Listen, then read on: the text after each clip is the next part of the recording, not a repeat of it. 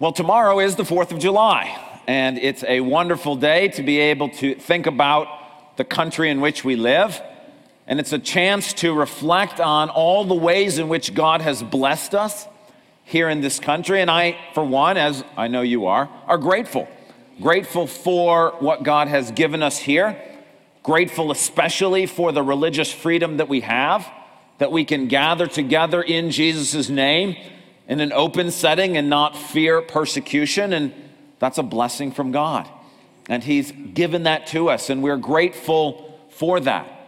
I'm also grateful for how God has used this country to advance His kingdom, both here and around the world.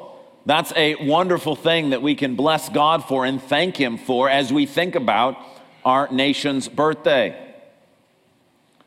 But I have to be honest that when I look around our country today, in addition to seeing great blessings from God, I must also admit that there are many troubling things that I see as well. I see a growing antagonism towards Christianity, a growing level of distrust and enmity towards those who name the name of Jesus. I see when I look around our country rampant sexual immorality, selfishness, and untold greed. My heart is saddened when I see the number of families that are being ripped apart, when I see how the poor are being simply ignored, when I see violence and how it's just in the fabric of who we are and in everything that we do, and I'm increasingly troubled by those things.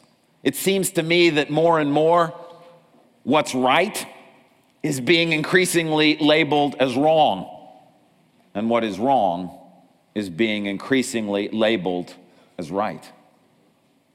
And perhaps most heartbreaking of all is the more I look around our city and our country through the media and other things, I see more and more people who are lost and they're just simply lost. And there's no hope, and they're pursuing vain things. And you think there's no hope in those things. And it's increasingly saddening and troubling. And as we come towards our nation's birthday, the question that's most on my mind is where is God in America today? I'm grateful for his blessings and I'm grateful for how he's blessed us in the past. But as I look towards the future, it's increasingly troubling. And I think, where is God in America today? Is he in Washington, D.C.? When I look at the rampant corruption on both sides of the aisle in our nation's capital, is he in Hollywood? When I see the immoral agenda that's being forced down our throats? Is he in Grand Rapids, Michigan, where we're not immune to either of those things and more? Where is God today? Well, theologically, the answer to the question is, is he's all of those places. I mean, he has to be. He's God, he's everywhere. But if that's true, why aren't people believing and behaving? More as they should. If God is present in all of these places, and we know that He is, why aren't people believing and behaving as they should? I think the answer is because they can't see Him. That even though He's present, people don't know that He's there. They're unable to see God. See, the problem is not that God is absent. God is everywhere. The problem is is that too few people are seeing God where he is. We say, "Ah, but that's their fault." If they would just try harder, if they would stop sinning, if they would look for God, then they would see it. It's their fault they don't see him. But is that right? Is that how it works? Is that how God is seen by people? If you have your Bible, turn to the book of John, chapter 14. John, chapter 14. And we want to think together about this question How do you see God? John chapter 14, it's page 764 in the Bibles the church provides. Would love if you would follow along with us so that you may read for yourself the things that we are talking about. John chapter 14, Jesus is speaking to his disciples on the night before he leaves them. And what he has to say to them is especially appropriate and relevant, not just for them, but for us as well. And look with me at verse number eight. And we find that our subject, seeing God, is on the lips of Philip as he asks a question of Jesus. Verse 8 Philip said, Lord, show us the Father. Show us God the Father, and that will be enough for us. Philip too wants to see God. Now, why does he ask this question? Why does he make this request of Jesus? After all, if I went out in America today and interviewed 100 people and asked them, Can you see God? Well, the answer would be no. You can't see God. And Philip, as a devout Jewish person, would know that more than most people. After all, he would be well versed in one of the most famous stories of the Old Testament, where Moses, the servant of God, the one who interacted with God so closely, actually requested, God, can I see you? And Moses would know, I'm sorry, Philip would know not only that story of Moses, but also how it ended. In Exodus verse uh, chapter 33, when God says to Moses, you cannot see my face, for no one can see my face and live. And this idea is not just in this story that would have been in Philip's mind, it's a theme throughout the scriptures. For example, in 1 Timothy chapter 1, verse 17, God is addressed now to the King eternal, immortal, invisible God is invisible. It's affirmed in 1 Timothy chapter 6 verse 16. God is the King of kings and the Lord of lords, who alone is immortal and who lives in unapproachable light, whom no one has seen or can see. Now, Philip would know these things. So, why would he be asking to see God? Why would Philip be asking, Show us the Father? Well, it's because of what Jesus just got done saying two verses earlier. Verse number six Jesus said, I am the way, the truth, and the life. No one comes to the Father except through me. Verse 7 If you really knew me, you would know my Father as well. From now on, you do know him and have seen him. Amen. Now, Jesus just got done saying, Yes, God dwells in unapproachable light and he's invisible, but you can now come to the Father through me. And more than that, he says to his disciples, You, past tense, have seen him. What? Wait a minute. We've seen God? Philip's like, Whoa, was I here for that? Was I there on that day? What, what day did that take place? You mean we saw God the Father, the invisible God, the one who said to Moses, You cannot see me? We saw him? When? Was I there? That's why he says in verse 8, okay, maybe I missed it the first time. Can we see him again? Show him to us again. That will be enough for us. The reason that Philip is now making this request is because Jesus has just said, You have seen the invisible God. How did that happen? Jesus answers that in verses 9 through 11. And he tells us how it is that the invisible God became visible for the disciples. Jesus answered, Don't you know me, Philip, even after I have been among you such a long time? Anyone who has seen me has seen the Father. How can you say, Show us the Father? Don't you believe that I am in the Father and the Father is in me? The words I say to you are not just my own. Rather, it is the Father living in me who is doing his work. Believe me when I say that I am in the Father and the Father is in me, or at least believe on the evidence of the miracles themselves. What Jesus is saying is, is that he has such a unique relationship with God the Father. And he's in constant communication with God the Father because of the oneness of their relationship. That when Jesus says things or does things, that it is the Father working in and through him to say and do those things.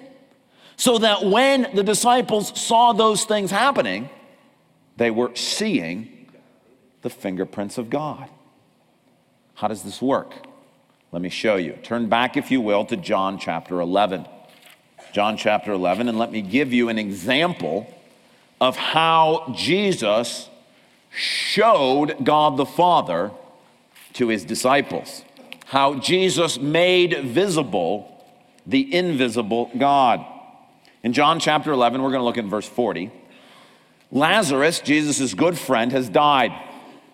And God the Father sends Jesus to the town of Bethany to raise Lazarus from the dead. Jesus shows up, he has a conversation with Martha and with Mary, Lazarus' two sisters, and then he goes to the tomb. And right before he's going to raise Lazarus from the dead, he utters these words in verse 40. Then Jesus said, Did I not tell you that if you believed, you would see the glory of God. Now he's talking about God the Father here. You would see the glory of God the Father. In other words, you're going to see the evidence of the reality of God. You'll get to see God. Verse 41 So they took away the stone. Then Jesus looked up and said, Father, I thank you that you have heard me. I knew that you always hear me, but I said this for the benefit of the people standing here, that they may believe that you sent me. When he had said this, Jesus called out in a loud voice, Lazarus, come out. Now, what has Jesus done? He's not just raised Lazarus from the dead he's come to this point, and before he does, he prays to God the Father so that God the Father might raise Lazarus through Jesus. Why does he do this? So that people might see God in him. That what Jesus does is he prays and asks the Father publicly to do something incredibly powerful and incredibly gracious so that when it happens, people see God. And when Lazarus comes out of the tomb, people see the Father. And the invisible God who dwells in unapproachable light, who no one can see, is seen through Jesus. Now, question is great. What does that have to do with us today? I mean, Jesus did something 2,000 years ago to raise a man from the dead. How is that going to help America today? If America's greatest need is to see God, how is Jesus raising a man from the dead 2,000 years ago going to help with that? I mean, it's not like we're going to be raising people from the dead. Is it? Well, let's keep going in John 14. Back to John chapter 14. We left off in verse 11. Let's pick up in verse 12. Remember, Jesus is still answering Philip's question about seeing the Father. We've not changed subjects. Same paragraph, same subject. He leaves off in verse 11 and picks up in verse 12. I tell you the truth. Anyone who has faith in me will do what I have been doing. He will do even greater things than these because I am going to the Father. And I will do whatever you ask in my name so that the Son may bring glory to the Father. You may ask me for anything in my name, and I will do it. So, what does this have to do with us today? The formula that Jesus says in verses 9 through 11 as to how he made the invisible God visible, that same formula is true for us today. You see, verses 9 through 11 are about Jesus making God the Father visible. Verses 12 through 14 are about us making God the Father visible and the formula is the same. Did you see what it was? Jesus prayed to the Father. The Father answered Jesus' prayer, doing something incredibly powerful and incredibly gracious.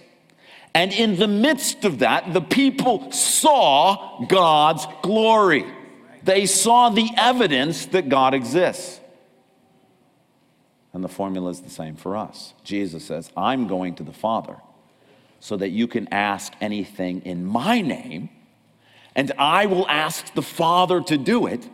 And when he does something incredibly powerful and gracious through your prayer, then you will see the glory of God through the Son. Same deal, same formula, same idea.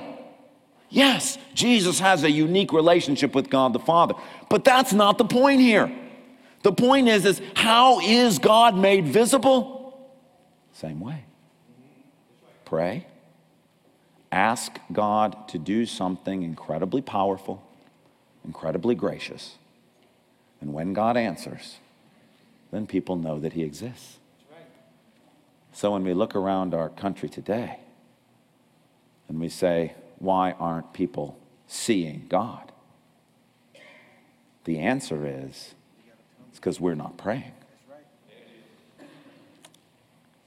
See, the biggest problem facing our country today is not a political problem. The biggest problem facing our country today is not even an immorality problem. The biggest problem is, is that people cannot see God. And how do they see Him? Jesus says they see Him when you pray. Amen. That's what we need in our country today is for people to pray. Because when we pray, God moves. And when God moves, people see God. Amen. Did you get that? Yes. When we pray, God moves. When God moves, people see Him. Right. And once they see Him, then they believe and then they behave. What we need most is to pray. So, tomorrow, when your sister calls you up and tells you that she's going to be getting a divorce,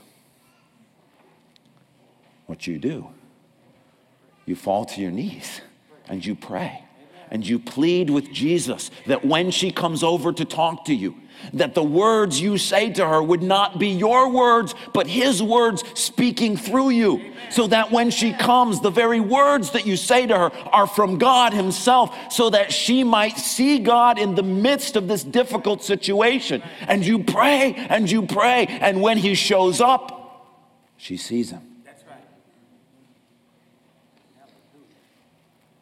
When your neighbor comes to you tomorrow and tells you that he's lost his job?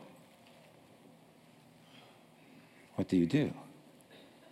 You say out loud to him. Remember what Jesus did in John 11. He said out loud, Look, I know the Father hears me in private. I'm saying this out loud so that when it happens, you'll know where it came from. When your neighbor comes over and says, I've lost my job, you say out loud to them, I'm going to pray for you. And then you pray. And you pray like crazy and you ask Jesus, you ask the Father in Jesus' name, please do something incredibly powerful and incredibly gracious in my neighbor's life so that he might see God. It's not just about getting a job, it's not just about paying bills, it's about seeing God. And so you beg Jesus, do this. You told me in John 14 to ask you, I'm asking. When your friend in high school calls up tomorrow and says that he got injured playing in his baseball game, and you go visit him in the hospital, and you guys are cool classmates together, and you don't want to be too open or too vulnerable or too honest, before you leave that hospital room, you say, Can I pray for you? And you pray for your classmate. And you pray and you ask Jesus to do something amazingly powerful and amazingly gracious in your classmate's life so that when it happens, your classmate will see God. When your wife comes to you and says, she just can't take the angry outbursts anymore, then you go to God and you pray. And you pray for the Lord to change you, to do something in and through you that can't be explained any other way, that you've tried every other thing, but you pray like crazy until God makes himself visible through you and restores that relationship. Now you say, wait a second. We're not really going to do greater things than Jesus did. How can that be possible? We're not going to actually raise people from the dead, are we? We're not going to do the things that Jesus did. But isn't that what he says? Now, you're saying, but wait a second, I don't see a lot of people being raised from the dead. Well, here's the answer to that Jesus says you're going to do greater things than this. Now, are we going to do things that are greater than raising someone from the dead? The answer is both no and yes. No, in the sense that raising someone from the dead was a way by which Jesus was being affirmed as not only being in a close relationship to God the Father, but also being himself God. That in that miracle, God was proclaiming two things that he is alive and that Jesus is uniquely God. And that's why it is not normative for us today to raise people from the dead. However, Jesus is clear that we will do greater things than he did. And so, on the other hand, yes, we will do greater things. How can that be? Remember what Jesus said when the paralytic uh, came to him? His friends lowered him through the roof Remember, and he wanted Jesus to heal him. And Jesus sees this man whose friends have opened up the roof and lowered him down, and he's sitting there in front of Jesus. And Jesus says to him two things Your sins are forgiven. Take up your mat and walk. And then he says, Which is harder to do? Say, Take up your mat and walk, or your sins are forgiven. And the answer is, is the harder thing is not the physical miracle. It's the spiritual transformation. That's the greater thing. That's why in John 5, after Jesus heals another paralytic, the disciples are blown away and they're like, Yeah, this guy is great. Jesus says, You think that's cool? You are going to see greater things than this. And when he identifies what those greater things are, he says, You will see those who are spiritually dead come to life. What Jesus is saying here is that you and I will do greater things than he did, meaning that when we ask him in his name to do something to spiritually transform someone, that it will be greater than any physical miracle. That while Jesus still does physical miracles in and through us, because of his death and resurrection, he's now able to do the greater miracles, which are the spiritual transformations. And so that end we pray. And I say, but what if Jesus doesn't answer? I mean, I don't want to put him on the line for something. What if I go to that hospital room and I pray for my teammate and Jesus doesn't answer? What if when my sister comes over to tell me about her divorce, Jesus doesn't answer? What if my neighbor who needs a new job that I've been praying for and have signed Jesus up for, what if Jesus doesn't answer? My response to that is, is, is that the sense you get from these verses? Like, I know the logical deductions we're all doing. But listen to these verses again and tell me if that's the sense you think Jesus wants us to get from this. I tell you the truth. Anyone who has faith in me will do what I have been doing. He will do even greater things than these because I am going to the Father. And I will do whatever you ask in my name so that the Son may bring glory to the Father. You may ask me for anything in my name, and I will do it. Now, I get the fact that when we ask something in Jesus' name, we're not going to some giant vending machine in the sky to sort of fill us with whatever things that we want. The goal is, is to make God visible to others. But is the point of this supposed to be don't overreact, don't pray too much, don't sign me up for too much? Is that the sense we're supposed to get out of this? No, the sense is, is come on, give me a chance. The world needs to see me, and they won't see me until you pray. Pray. That's the point. Pray, believe, and pray. Amen. When we pray, God moves. Yes, and when God moves, people see God. That's the point. Jesus can't make that point any stronger. Please the world is lost. There is no hope. There is no hope in politics. There is no hope in patriotism. There is no hope in morality. There is no hope in laws. There is no hope in any of this. What our country needs is to see God. And the only way they see Him is if we pray. And so Jesus says, Come on, ask me. Ask me, please. Ask me. Give me a chance to show up. So, tomorrow, when you celebrate our nation's birthday. And you thank God for the blessings He has given to us.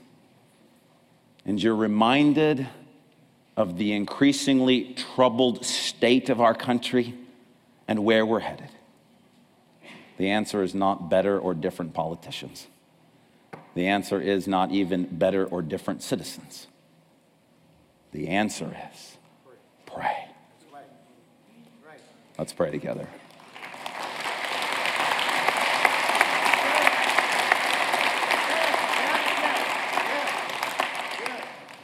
Would you pray with me? Father, we prayed at the beginning so that when you showed up, we would know it was not me, it was not us, it was you. And so, Father, I pray that you would inspire our hearts to know that you do answer prayer. Forgive us, Lord we have not been a faithful people.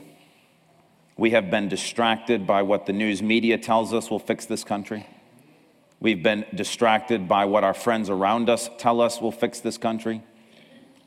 We've been distracted by everything And so we've stopped praying. And because we've stopped praying, you've stopped moving. I pray, Father, that you would pierce our hearts with this message, that we might pray and believe. And Father, I ask that as prayers are offered today, tomorrow, the rest of this week, the rest of this summer, the rest of this year, that you would hear from heaven and that you would move among us in a powerful way so that people might see you.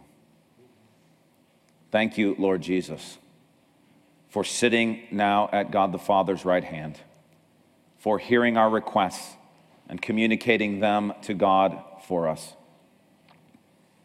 I ask that as we go out in this world, that through our prayers, you would be made visible to this world so that they might see that God is indeed real, that He loves them, and that He wants to save them. Jesus, we bless your name. Amen.